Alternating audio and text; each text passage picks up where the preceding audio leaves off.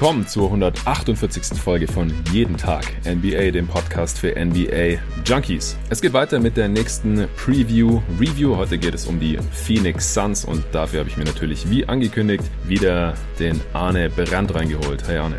Hi Jonathan, hi Leute. Ja, in der letzten Folge haben wir nochmal über die Auswirkungen des Coronavirus auf unser Leben im Allgemeinen, aber natürlich auch auf unsere Lieblingssportliga gesprochen und heute geht es jetzt, wie gesagt, weiter mit Phoenix. Da haben wir ja vor der Saison eine Saisonvorschau aufgenommen hier bei Jeden Tag NBA und du hast dir die auch nochmal reingezogen. Wie war dein Gefühl dabei? Ja, ich muss sagen, dass der Hauptpunkt dabei für mich ist, dass Aiden diese Suspension bekommen hat. Mhm. Ich bin einfach nochmal so ein bisschen die Saison durchgegangen und äh, es war ja in der Saison davor, also bei unserer Preview auch schon so, dass die Suns das erste Spiel der Saison richtig schön gewonnen haben mit 21 gegen Dallas und danach ein 4 zu 24 Start hingelegt hatten.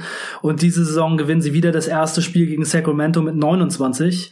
Und dann kommt diese Suspension für Aiden wegen unerlaubten Substanzen für 25 Spiele raus sehr, sehr schade, gerade wo Doncic so eine unglaubliche Saison spielt und Aiden muss so lange zuschauen. Das war ja. einfach das, was die Saison leider so ein bisschen ausgemacht hat. Ja. Und dann eben, und dann eben die Geschichten äh, mit Baines und äh, den anderen neuen Spielern, die dann sehr in die Bresche gesprungen sind und auch ziemlich viel Playoff-Bass bei den Suns in dieser Saison. Ja, die ersten Monate auf jeden Fall. Jetzt mit äh, Doncic's MVP würdiger Saison, also zumindest die ersten Monate und gegenüber der Andre Aytons Suspendierung, das war so mal richtig schön viel Salz in meine Wunden. Ich hatte es in der Preview ja auch nochmal erwähnt, dass ich, äh, als die Suns den ersten Pick hatten, sehr viel lieber natürlich Luca gesehen hätte in Phoenix als Ayton. Ich mag Ayton schon, aber ich denke, der Unterschied zwischen Doncic und Ayton ist halt in dieser Saison nicht kleiner geworden. Ja, es ist ein relativ großes What If. Äh, zum einen natürlich wie gut wären die Suns gewesen, wenn Aiton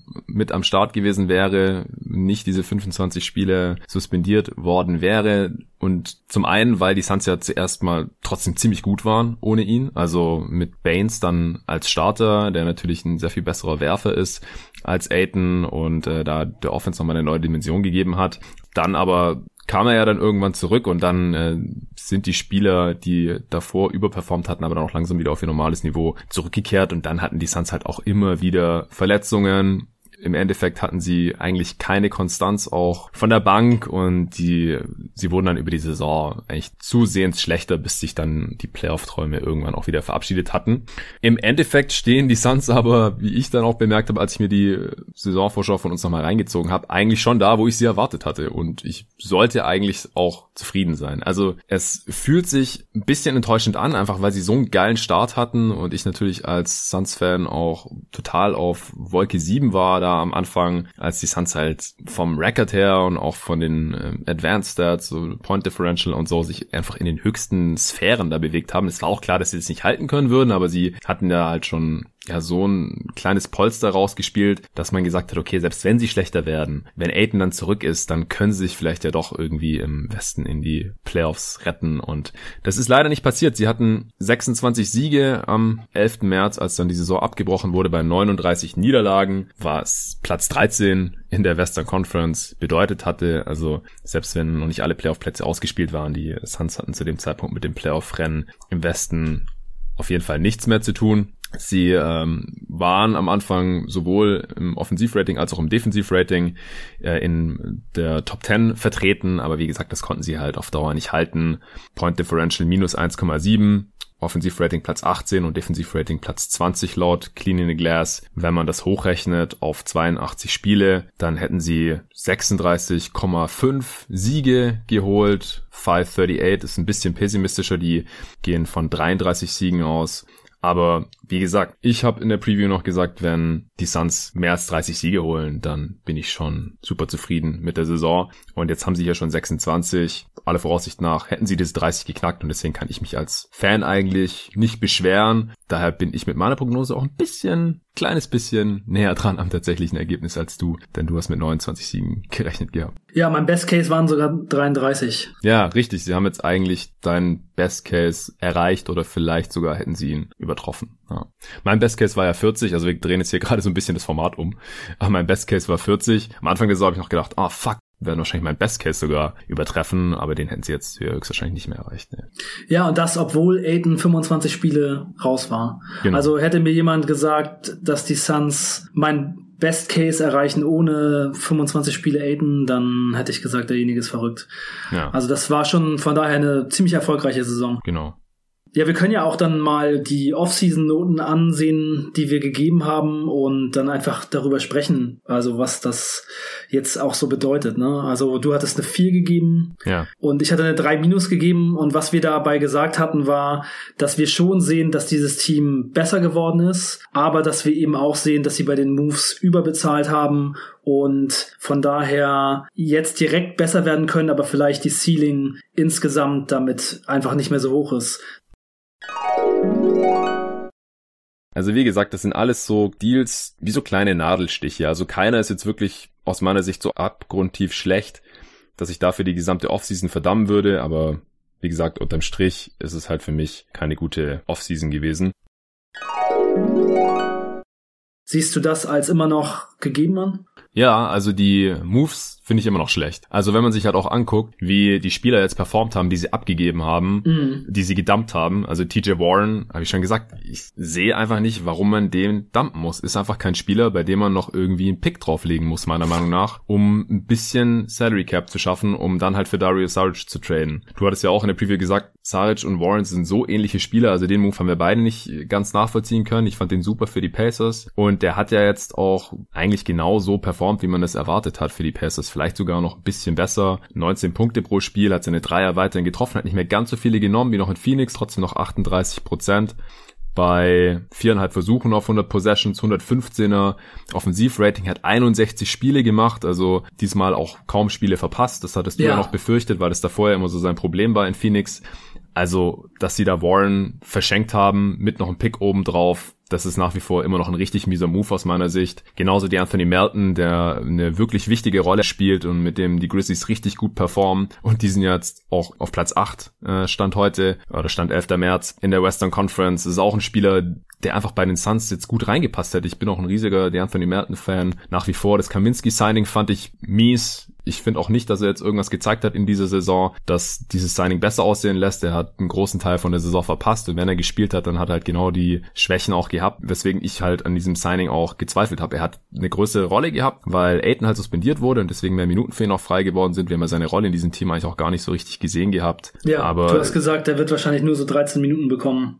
Nee, bei Baines hatte ich Angst, dass er nur 13 Minuten bekommt. Ach so. Ja, wenn, wenn Aiden und, wenn Aiden ja, startet und ja. Baines dann irgendwie die 13 Minuten, äh, die übrig bleiben auf der 5 nach Aidens ja. 35 Minuten im, im Schnitt oder so und dann habe ich halt gedacht, und wo spielt jetzt Kaminski? Auf der, auf der 4 yeah. oder was? Also ich fand die ganzen Moves damals schon schlechtes Asset Management. Auch Cam Johnson, ja, der hat jetzt eigentlich die Erwartungen wahrscheinlich erfüllt. Ja, äh, nimmt richtig viele Dreier und trifft die auch gut mit fast 40 Prozent. Äh, nimmt über 10 Dreier auf 100 Possessions, also da kann man sich wirklich nicht beschweren, hat auch noch ein bisschen mehr gezeigt als äh, reines Shooting, aber für ihn runter zu traden und dann trotzdem noch ein 11 zu ziehen, während man Brandon Clark haben könnte, der halt genau der Spieler ist, den man auf der 4 gebrauchen könnte. Ich habe in der Preview Brandon Clark so nachgetraut, jetzt spielt er genau die Saison, die ich erwartet yeah. habe, aber halt leider fürs falsche Team.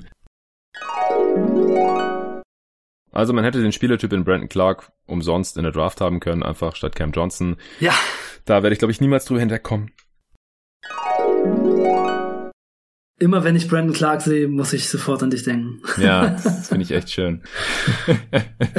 nee, also, also Memphis ist halt auch, es ist echt komisch für mich, diesem Team zuzuschauen. Ich, ich feiere die mega mit Brandon Clark und jetzt und Anthony Merton und jetzt hat auch Josh Jackson sogar noch ganz okay gespielt. Ich habe mir jetzt auch die Tage einen Memphis Grizzlies Hoodie, also einen Vancouver Grizzlies Hoodie eigentlich bestellt, der jetzt angekommen ist. Der ist auch richtig schick. Aber es tut mir schon so ein bisschen weh halt immer, weil ich immer denke, okay, ihr sind ehemalige Suns-Spieler oder Spieler, die die Suns hätten haben können, die ich da so gern gesehen hätte und die rocken da jetzt und, und ziehen in die Playoffs ein. Und Phoenix hat halt das Asset Management da echt ein bisschen verkackt. Das sehe ich nach wie vor noch so. Am Anfang der Saison gab es ja dann auch ein paar Leute, die dann irgendwie aus ihren Löchern gekommen sind, gesagt haben, ja, hier, alle haben den Suns schlechte Offseason-Noten gegeben und jetzt guck mal, wie die abgehen. Dann habe ich auch gesagt, ja, schön, dass die jetzt gut spielen, aber es ist immer noch schlechtes Asset Management. Tut mir mhm. leid. Und das sehe ich heute immer noch ganz genauso.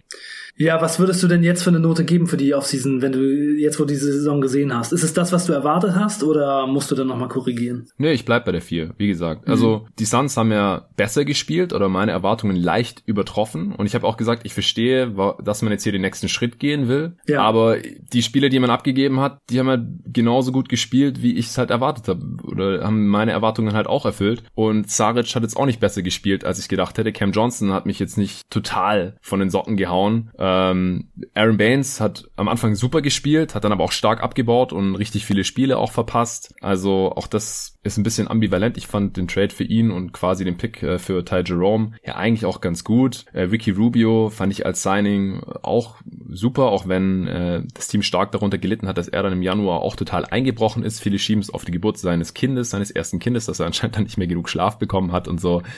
Also es ist eigentlich, wie gesagt, alles genauso gekommen, wie ich es erwartet habe und es die ganzen Moves und Transaktionen im Sommer äh, haben die sich jetzt kein bisschen anders als vorher. Deswegen bleibe ich auch bei meiner 4 oder 4 Plus, hatte ich ja in der Preview gesagt. Wie siehst du das dann? Ich denke auch, also wir haben es eigentlich so vorausgesagt. Ne? Wir haben gesagt, das Team wird auf jeden Fall besser spielen, aber für die Zukunft waren da ein paar Entscheidungen dabei, die wahrscheinlich so ein bisschen limitieren, wohin es noch so gehen kann. Also ich denke auch beim, beim Draft, da haben sie jetzt einfach jemanden geholt, der wahrscheinlich einfach ein Roleplayer ist und wollten halt nicht mehr dieses Risiko eingehen, was sie vorher immer gemacht haben.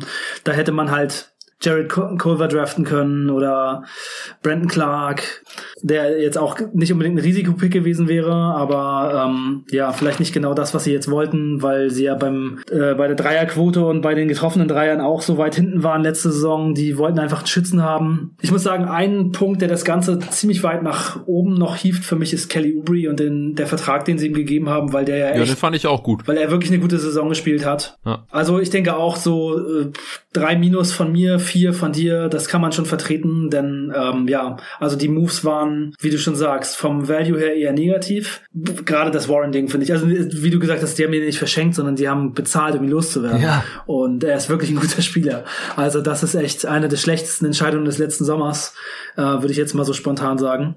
Ja. Aber ja, sie haben das Team halt ähm, solide aufgestellt für die Saison und sie sind definitiv besser geworden.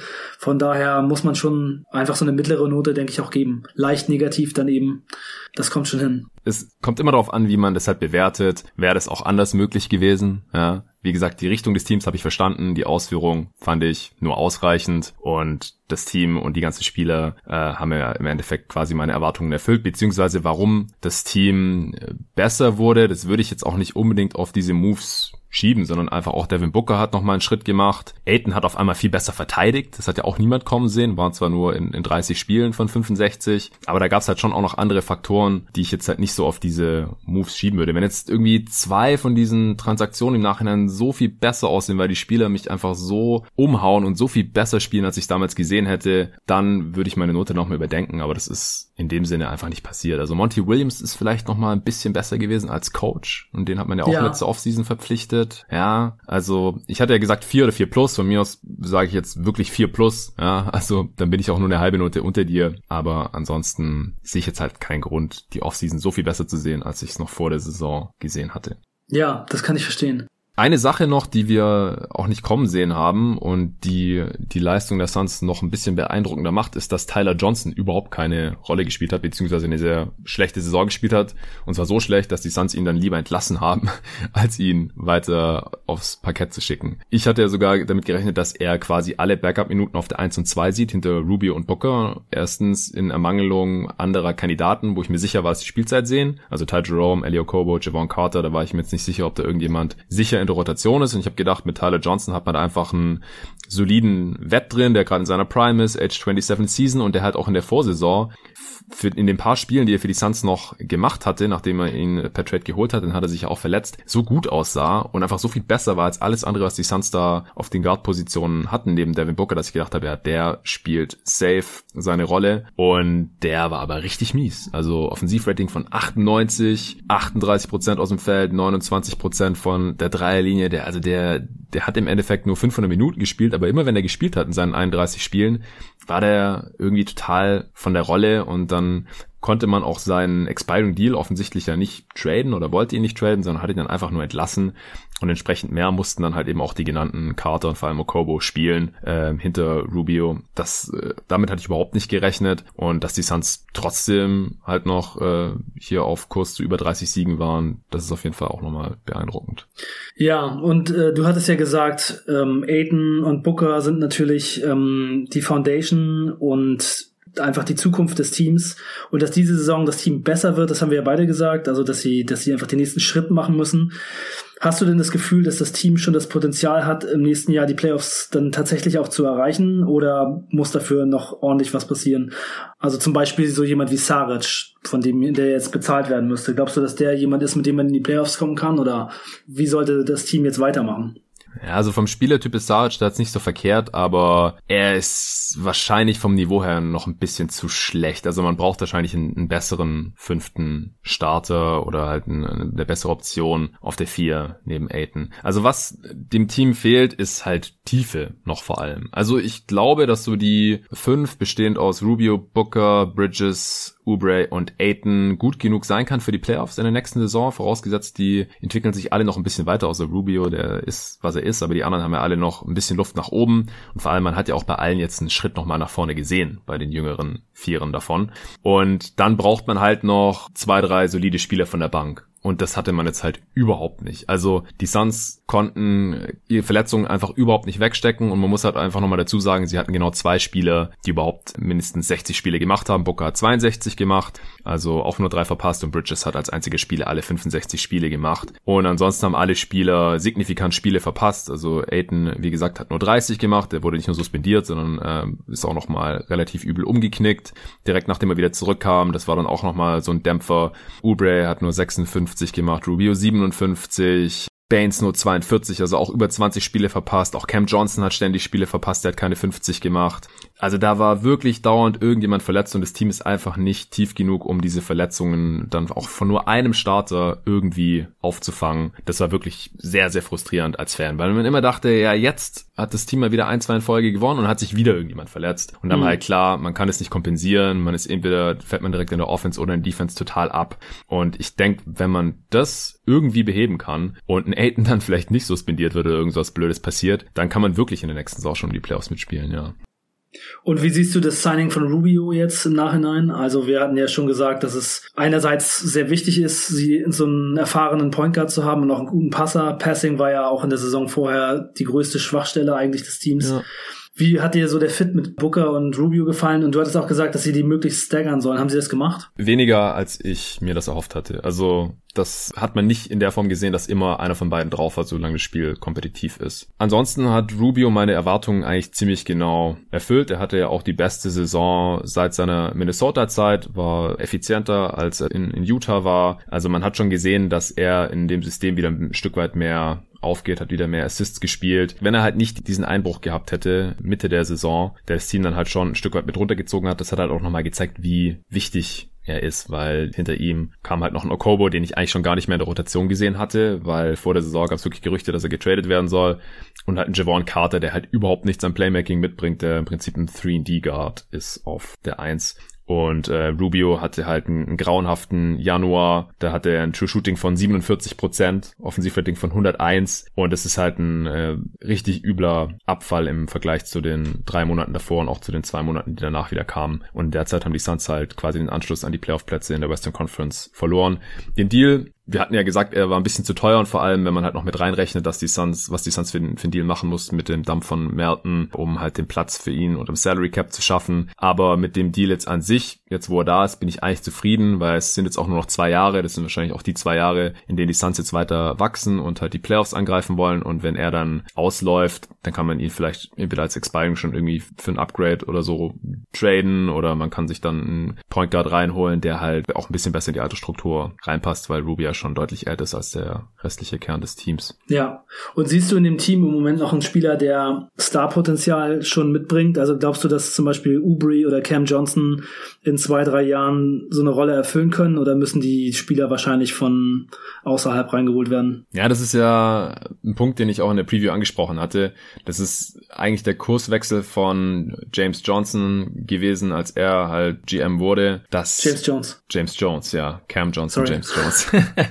genau. Von James Jones natürlich, dass er in der Draft und auch in der Free Agency jetzt halt auf Rollenspieler gegangen ist, beziehungsweise halt auf Spieler, die nur die Upside als Rollenspieler haben in Cam Johnson. Ich glaube nicht, dass der jemals ein Star werden kann. Also wenn der mal irgendwie Richtung JJ Reddick oder sowas geht, dann kann man schon sehr, sehr zufrieden sein oder Richtung Kai Korver, der halt so ungefähr der beste Shooter aller Zeiten ist, also als Off-Ball-Shooter. Das Potenzial bringt er vielleicht mit, aber Star in der Hinsicht sehe ich da jetzt auch bei niemand mehr. Also auch nicht bei Kelly Oubre. Der kann vielleicht mal All-Star werden in einer perfekten Saison, in einem Team, das 50 plus Siege holt oder irgendwie sowas. Vielleicht auch eine dritte Scoring-Option oder sowas. Aber richtige Star-Upside sehe ich halt nur bei Booker und bei Aiton. Booker ist mittlerweile ein Star, ist jetzt auch All-Star geworden, endlich mal, auch wenn es nur Injury Replacement war. Und Aiton hat offensiv leider einen Schritt nach hinten gemacht in diesen 30 Spielen. Mhm. Ich würde da auch ein bisschen was auf die Sample Size schieben, auf die Umstände. Er ist halt in ein Team reingekommen nach den 25 Spielen, das halt ohne ihn klar gekommen war und musste sich dann da irgendwie einfinden in der laufenden Saison. Hat sich dann wieder direkt verletzt, dann wieder rein, also war immer so in and out dann auch aus den Lineups. Und die Sample Size ist halt mit 30 Spielen jetzt auch sehr, sehr gering. Er hat halt seine Midrange-Jumper viel schlechter getroffen. Allgemein war einfach ineffizienter. Das würde ich jetzt noch nicht zu hoch hängen, aber defensiv hat er halt einen riesigen Schritt nach vorne gemacht. Ich ja. weiß nicht, ob du das mitbekommen hast. Also er hat die zweitmeisten Würfe in der Liga contested nach Rudy Gobert. Ja, und er hat auch seine Blocks verdoppelt, ne? Er hat seine Block-Percentage annähernd verdoppelt, was man eigentlich fast nie sieht. Deswegen habe ich mir da nach der Rookie-Saison eigentlich schon richtig Sorgen gemacht, dass Spieler auf einmal ihre Block-Percentage verdoppeln. Das ist eigentlich eine Statistik oder ein Skill, da kommt normalerweise nicht mehr viel. Das geht eigentlich immer eher noch runter nach der Rookie-Saison, weil Spieler nicht mehr versuchen, jeden Wurf zu blocken mhm. und halt auch irgendwann die Athletik nachlässt und so weiter. Ja gibt viele Leute, die in ihren ersten ein, zwei Jahren die meisten Blocks ihrer Karriere machen. Richtig, genau. Und er hatte ja auch im College schon nicht so viel geblockt. Und das sind eigentlich alles schlechte Zeichen gewesen. Und auf einmal ist er hier, ich will jetzt nicht sagen, einer der besten Rim Protector der Liga, aber statistisch gesehen war es halt. Also sowohl was die ähm, Contested Shots angeht, als auch was die Percentage angeht. Auch hier, ja, ein bisschen Small Sample Size Theater. Aber das sah halt auch einfach viel besser aus. Und er hat halt dazu immer noch die flinken Füße als Defender auf dem Perimeter, was er auch letztes Saison schon hatte. Also mittlerweile sehe ich das defensive Ceiling bei Aiden halt viel höher noch als letzte Saison. Das offensive Ceiling noch genauso hoch und von daher bin ich bei ihm eigentlich optimistischer als noch nach der Rookie-Saison. Es gleicht halt so ein bisschen aus, dass sonst im Kader halt mittlerweile kaum Star-Upside noch drin ist. Michael Bridges hat sich jetzt leider auch nicht so viel weiterentwickelt. Die letzten Spiele wurde das dann noch ein bisschen besser, aber der hat am Anfang auch eher enttäuscht, hat auch irgendwie Angst gehabt, Dreier zu nehmen, was, wenn man Richtung 3D gehen soll, natürlich auch ein Problem ist. Also es müssen im Prinzip Booker und Aiton richten können. In dieser Saison sah es eher so aus, als wäre das ein Rezept für Erfolg in der Zukunft, aber der Supporting Cast, der, der muss halt passen und wie gesagt, da fehlt aus meiner Sicht halt noch die Tiefe.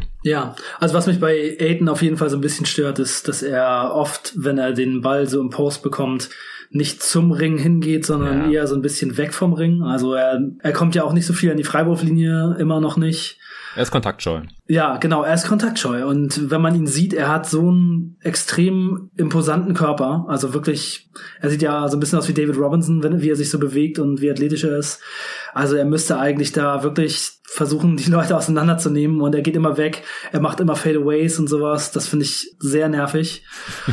ich kann mich da an ein Spiel erinnern gegen Toronto. Crunch Time ziemlich eng. Das, das war auch das Spiel, wo er sich verletzt hat, wo er umgeknickt ist. Mhm. Und da hat Pascal Siakam ihn verteidigt und jedes Mal, wenn er eben den Ball bekommen hat, dann ist er halt nicht zum Korb, sondern immer so weggegangen und das ist echt extrem nervig. Ja, und es ist auch eine Sache, die im Laufe der Karriere normalerweise nicht besser wird. Ja, also wenn Spieler einfach kontaktscheu sind, die äh, werden dann nicht auf einmal zum Monster, die über alle drüber slammen oder sowas über einen Sommer. Das passiert normalerweise nicht. Also er hat jetzt schon einmal was gemacht, was man normalerweise auch nicht sieht, jetzt mit der Defense, aber da bin ich halt auch eher pessimistisch, dass er mal noch richtig viele Freiwürfe zieht und so. Er hatte in der Rookie-Saison ja schon sehr effizientes Postgame, da war diese Saison sehr viel ineffizienter, wie gesagt, auch kleine Sample Size, äh, zum einen wegen der nur 30 Spiele oder nicht mal 1000 Minuten, aber zum anderen, weil es auch einfach nicht so viele Post-Ups gibt, auch wenn Aiton da zu den Spielern gehört, die äh, am liebsten noch in, ins Post-Up gehen. Aber wenn man halt kaum Freiwürfe zieht, dann ist es halt auch noch schwieriger, effizient im, im Post-Up zu sein und er hat halt noch weniger Freiwürfe gezogen. Freiwurfrate ist nochmal 5% runtergegangen im Vergleich zur Rookie-Saison. Also wie gesagt, offensiv hat sich das alles eher so ein bisschen in die falsche Richtung mhm. entwickelt, ja. aber er macht da trotzdem schon 19 Punkte pro Spiel, ja, obwohl er offensiv wirklich noch nicht so besonders viel richtig macht und ist trotzdem noch ziemlich effizient. Von daher mache ich mir da nicht so viele Sorgen jetzt gerade. Und was mit seinem Dreier kommt er noch?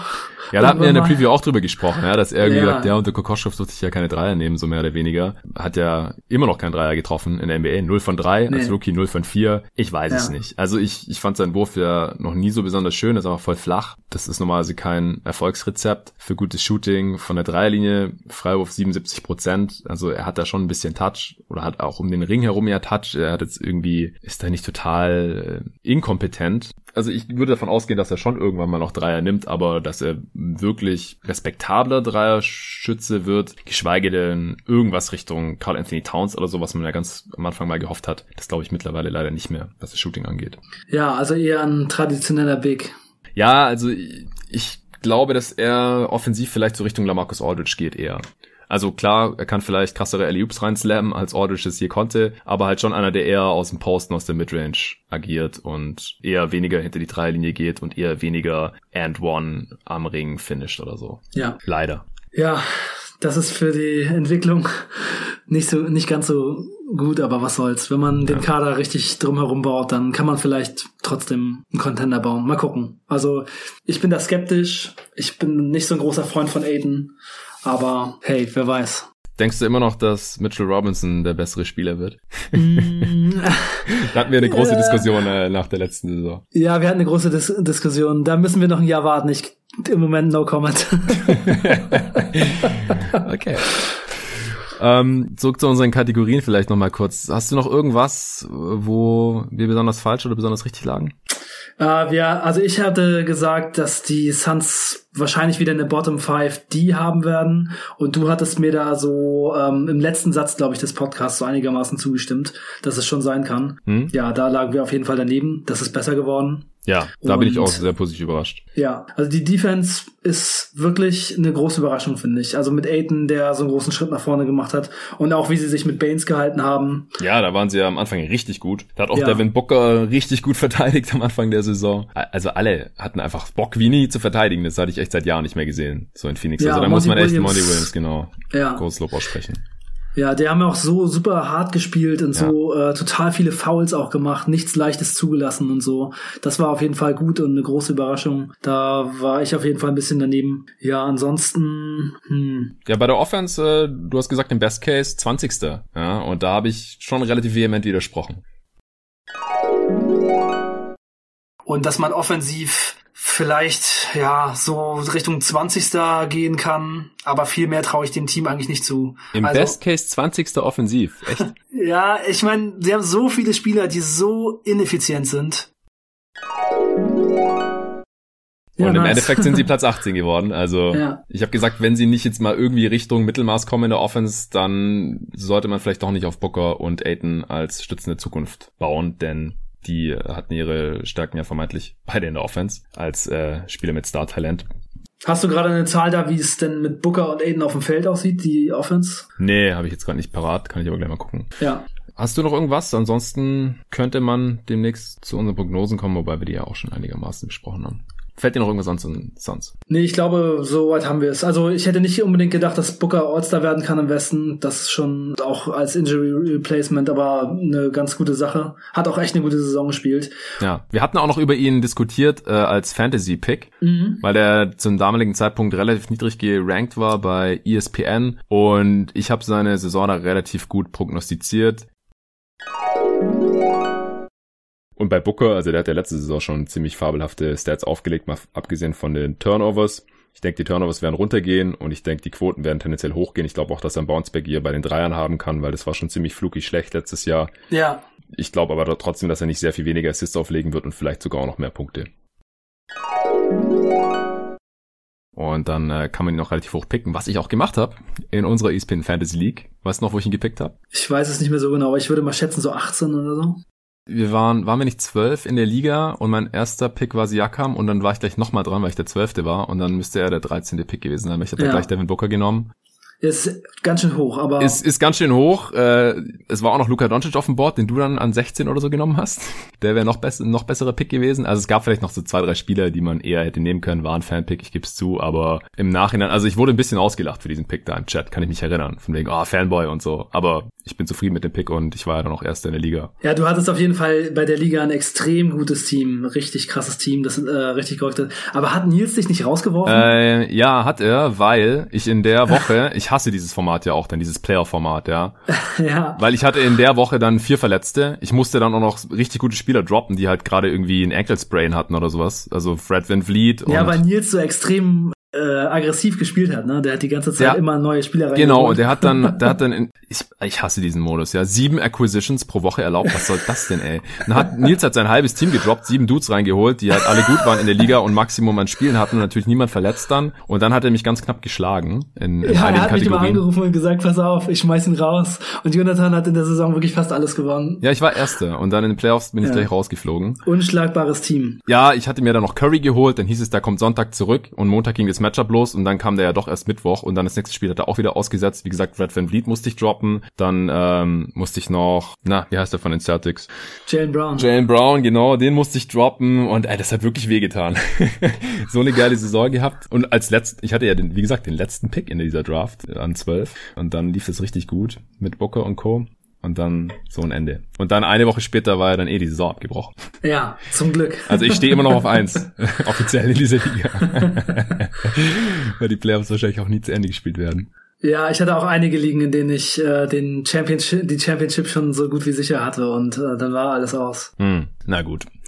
Also äh, mit Booker und Aiton stehen auf jeden Fall die Suns bei einem Netrating von plus 3,3 und die Das Offense ist doch, das ist doch schon ganz gut für so ein Team. Ja, genau. Und ansonsten mit Booker auf dem Feld ist die Suns Offense bei plus 12,6. Das ist das 98. Percentile. Und mit Aiton plus 0,5 immerhin. Also Ohne auch, Booker? Nee, das habe ich jetzt nicht gefiltert. Aber Ah, ja. Ich bin, wie gesagt, da ist auch die Sample ist einfach nicht besonders groß Ja. mit Aiton jetzt. Ich bin da, wie gesagt, relativ zuversichtlich mit den beiden als Stütze für die Zukunft. Aber wie gesagt, das Team braucht noch ein bisschen Tiefe und dann kann man im besten vielleicht auch mal um die Playoffs mitspielen nächste Saison. Und diese Saison, ich hatte gesagt, jeder Sieg über 30 ist ein Bonus. Von daher. Ja, Dann hätten wir es. Wir haben noch mal vier Preview-Reviews. Ich habe ja jetzt die Frequenz hier ein bisschen runtergefahren, mache nur noch so ein, zwei Preview-Reviews pro Woche. Von daher kommen die dann irgendwann in den nächsten Wochen verteilt. Ansonsten gibt's auf absehbare Zeit wahrscheinlich noch jede Woche ein anderes Format. Zurzeit sind es ja die Redrafts. Arne, du hast ja auch schon mal reingehört und mir ein bisschen äh, Feedback gegeben. Und vielleicht nehmen wir da auch mal einen zusammen auf. 2003 hattest du mir schon Feedback gegeben, glaube ich. ja, ich habe einige noch gehört. Und würdest du uns irgendwo vehement widersprechen? Was Ja, ist dein also ich- Approval als, du bist ja auch so ein äh, NBA-Historiker ein bisschen. Ja, ich, äh, da müsste ich jetzt noch mal reinschauen, ähm, um dazu genau was sagen zu können. Also ich weiß, bei dem 2003er, da war so der Punkt, bei dem ich am meisten nachgedacht habe, ob ich Bosch oder Carmelo Anthony zuerst nehmen würde. Mhm. Und ich bin nie so der Riesenfreund von Carmelo Anthony gewesen. Also ich denke schon, dass er unter Umständen in einem anderen Team, das besser zu seinen Fähigkeiten passt, vielleicht auch ein bisschen mehr Erfolg hätte haben können, aber naja, Chris Bosch, der hat halt auch richtig krasse Statistiken aufgelegt, äh, wenn er nicht mit zwei anderen Stars zusammen gespielt hat und er war eben auch noch ein ziemlich guter Typ, um ihn halt als zweite oder dritte Geige einzubauen Ja. und ein sehr guter Verteidiger und hat halt einfach auch sich nicht beschwert, hat sich einfach so eingegliedert und so. Ähm, ja, da wäre ich, glaube ich, eher bei Bosch gewesen als, als Mello. Aber Mello war natürlich schon auch ein ganz schön guter Spieler, oft All-NBA-Team und Scoring-Champion und so. Ja. Keine einfache Entscheidung. Also ich muss schon sagen, ich konnte euren Begründungen immer sehr gut folgen und finde, ihr habt das schon ziemlich gut gemacht. Interessant, das alles äh, so nochmal aufgerollt. Und ich mag das auch total gerne. Also ich Ja. bin auf jeden Fall so ein bisschen Draft-Experte und wer weiß, wenn wir die ganzen Preview-Reviews irgendwann durchhaben und du hast noch nicht alle Jahre, dann würde ich mich auch mal beteiligen. Vielleicht auch eher so ein paar 90er-Drafts oder so. Den 96er vielleicht. ja, genau. Also da hatte ich dann auch Bock, das mit dir zu machen, weil das war ein bisschen vor meiner Zeit. Also ich habe dann halt noch einen Großteil der Karriere, der Karrieren mitbekommen, beziehungsweise beim 96er halt so die zweite Hälfte der Karrieren von Kobe, Iverson, Steve Nash Nash natürlich, hautnah, Ray Allen und so weiter. Das äh, könnte ich mir mit dir auch sehr gut vorstellen, weil du warst ja schon früher am Start, hast in den 90ern auch schon ein bisschen was mitbekommen von den Drafts und so, deswegen wärst du da ein guter Kandidat. Ja, Bosch gegen Mello war auch eine der härtesten Entscheidungen für mich. Ich habe mich im Endeffekt äh, knapp für Mello entschieden, einfach weil Boschs Karriere dann doch ein bisschen zu kurz war und deswegen der Career Value äh, ein bisschen niedriger aus meiner Sicht gegenüber Mello, aber ja, da könnte ja, ich vielleicht auch. Die letzten auch fünf Jahre von Mello waren auch Trash. Ne? Ja. Ich hätte lieber keinen Bosch als den Mello der letzten ja, fünf Jahre. Ich glaube auch, dass ich da jeden Tag morgens aufwachen könnte und mich wahrscheinlich im Wechsel dann entscheiden würde für, für Mello und Bosch. Oder ja. jetzt mal gucken, wenn Mellos Karriere irgendwann auch zu Ende ist, dann sehe ich das vielleicht dann auch nochmal anders. Ja, bei dem 2003er Draft ist es ganz witzig. Ich habe äh, mir den kompletten, die komplette erste Runde schon zweimal bei YouTube angesehen. Ja, ist auch der einzige, der verfügbar ist. Ich habe da mal geguckt, 2000 2004, 5, 6 und so, die gibt's alle nicht auf YouTube leider. Ja, schade. Mhm. Aber das ist halt echt interessant, weil Milicic war ja der zweite Pick und das war halt zu der Zeit ähm, auf jeden Fall, also da hat sich keiner beschwert. Da war Jay Billers zum Beispiel äh, da am Set mhm. und der hat gesagt, ja, kann man auf jeden Fall machen. Und ich habe gerade neulich noch äh, das Ding auch bei Bill Simmons gehört, auch den 2003er, die haben den auch vor kurzem gemacht. Ja, mit Chad Ford. Ja, genau. Und da haben die noch diese Geschichte erzählt, dass Milicic in die Staaten gekommen ist und ja. äh, vorm Draft Workouts machen wollte. Und die Pistons haben in der gleichen Halle in New York auf dem Feld nebenan trainiert. Und dann haben die das Training gestoppt und dann sind alle Pistons-Spieler und Trainer rübergegangen und haben sich so einen individuellen Workout von Milicic angeguckt. Und bei dem Workout ging bei Milicic alles. Und dann haben sie sich entschieden, ihn zu draften. Ja. so kommt's manchmal. Hat er Dreier getroffen und alles anscheinend. Ja. Genau. Ja, da sah er dann richtig gut aus. Ja. Danach ging nicht mehr so viel. richtig.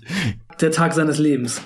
ja, der äh, hat ihm auf jeden Fall einiges an Kohlen beschert. Ja, ist schon interessant dann auch mal solche Pots anzuhören mit Chad Ford, der halt dann bei den ganzen Scouting-Trips dabei war und da irgendwelche Anekdoten raushauen kann und der halt den Intel hat bei den ganzen äh, Managements und so. Dann kann man halt die Entscheidungen der Teams damals zumindest auch ein bisschen besser verstehen oder halt auch nachvollziehen, wie gerechtfertigt war jetzt zum Beispiel Milicic an zwei damals. Klar, im Nachhinein sah es natürlich ganz anders aus. Wir haben dann an 30 gewählt, falls ihr den Pod noch nicht gehört habt. Da habe ich mit Nick Kugorni zusammen nochmal die gesamte erste Runde durchgedraftet, einfach auch, weil die 2003er Draft zu tief war. Und 2004 und 5 haben wir dann noch die Top 20 geschafft und 2006, der äh, kam in der vorletzten Folge. Da mussten wir dann nach der Lottery wirklich aufhören, weil das war echt eine der miesesten Classes. Also nicht nur, weil sie keinen Superstar hatte, sondern auch kaum NBA-Spieler. Also wir mussten dann wirklich aufhören und haben dann noch ein paar Honorable Mentions rausgehauen. Aber die 2007er Klasse wird wieder besser, 2008 auch richtig gut. Also da kommen noch einige schöne Classes auf uns zu und kann mir auch gut vorstellen, dann irgendwann, äh, wenn wir hier durch sind mit unseren äh, Preview-Reviews, Arne, dass wir dann mal vielleicht so einen 90er Draft uns vornehmen. Oder auch sich Anfang 2000er, die gibt's ja auch noch, 2001, 2. Die, äh, Wer war denn der First Pick im 2006er Draft? Äh, bei uns? Ähm, nee, in dem Original-Draft. Bargnani. Ja, äh, ich wollte es schon sagen, Andrea Bargnani. Ja, richtig.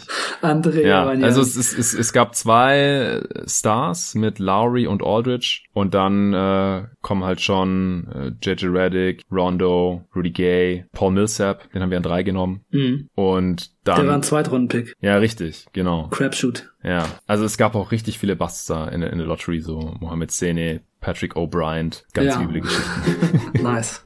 Ja, hören dir gerne noch an, Arne, und natürlich auch jeder der Hörer, der sich noch nicht reingezogen hat, äh, kann man sich ja jederzeit reinziehen und auch die 16 anderen Preview-Reviews, die schon erschienen sind, äh, kann man sich jederzeit noch reintun, denn seit dem 11.3. ist nichts mehr passiert und damit natürlich auch seit den Preview-Reviews nichts, die ich mit dem jeweiligen Kollegen aufgenommen habe, mit dem ich die Saisonvorschau vor der Saison damals im September, Oktober aufgenommen hatte. Das heißt, 13 fehlen jetzt noch. Die kommen auch noch über die nächsten Wochen, ein paar Redrafts noch und dann sind noch ein paar andere Formate geplant. Wie gesagt, die ganzen Draft-Geschichten, äh, die fange ich dann wahrscheinlich erst an, wenn auch ein Draft-Termin feststeht. Ich freue mich drauf. Vielen Dank fürs Zuhören. Ihr könnt Arne gerne folgen auf Twitter, wenn ihr möchtet, unter @arnebrand mit 3R und DT und mir unter jeden Tag NBA überall Instagram, Facebook, Twitter. Ihr könnt auch gerne Mail rüberfeuern, wenn ihr Feedback geben wollt unter jeden Tag NBA at gmail.com. Vielen Dank dafür und bis zum nächsten Mal. Ciao Leute, bis dann.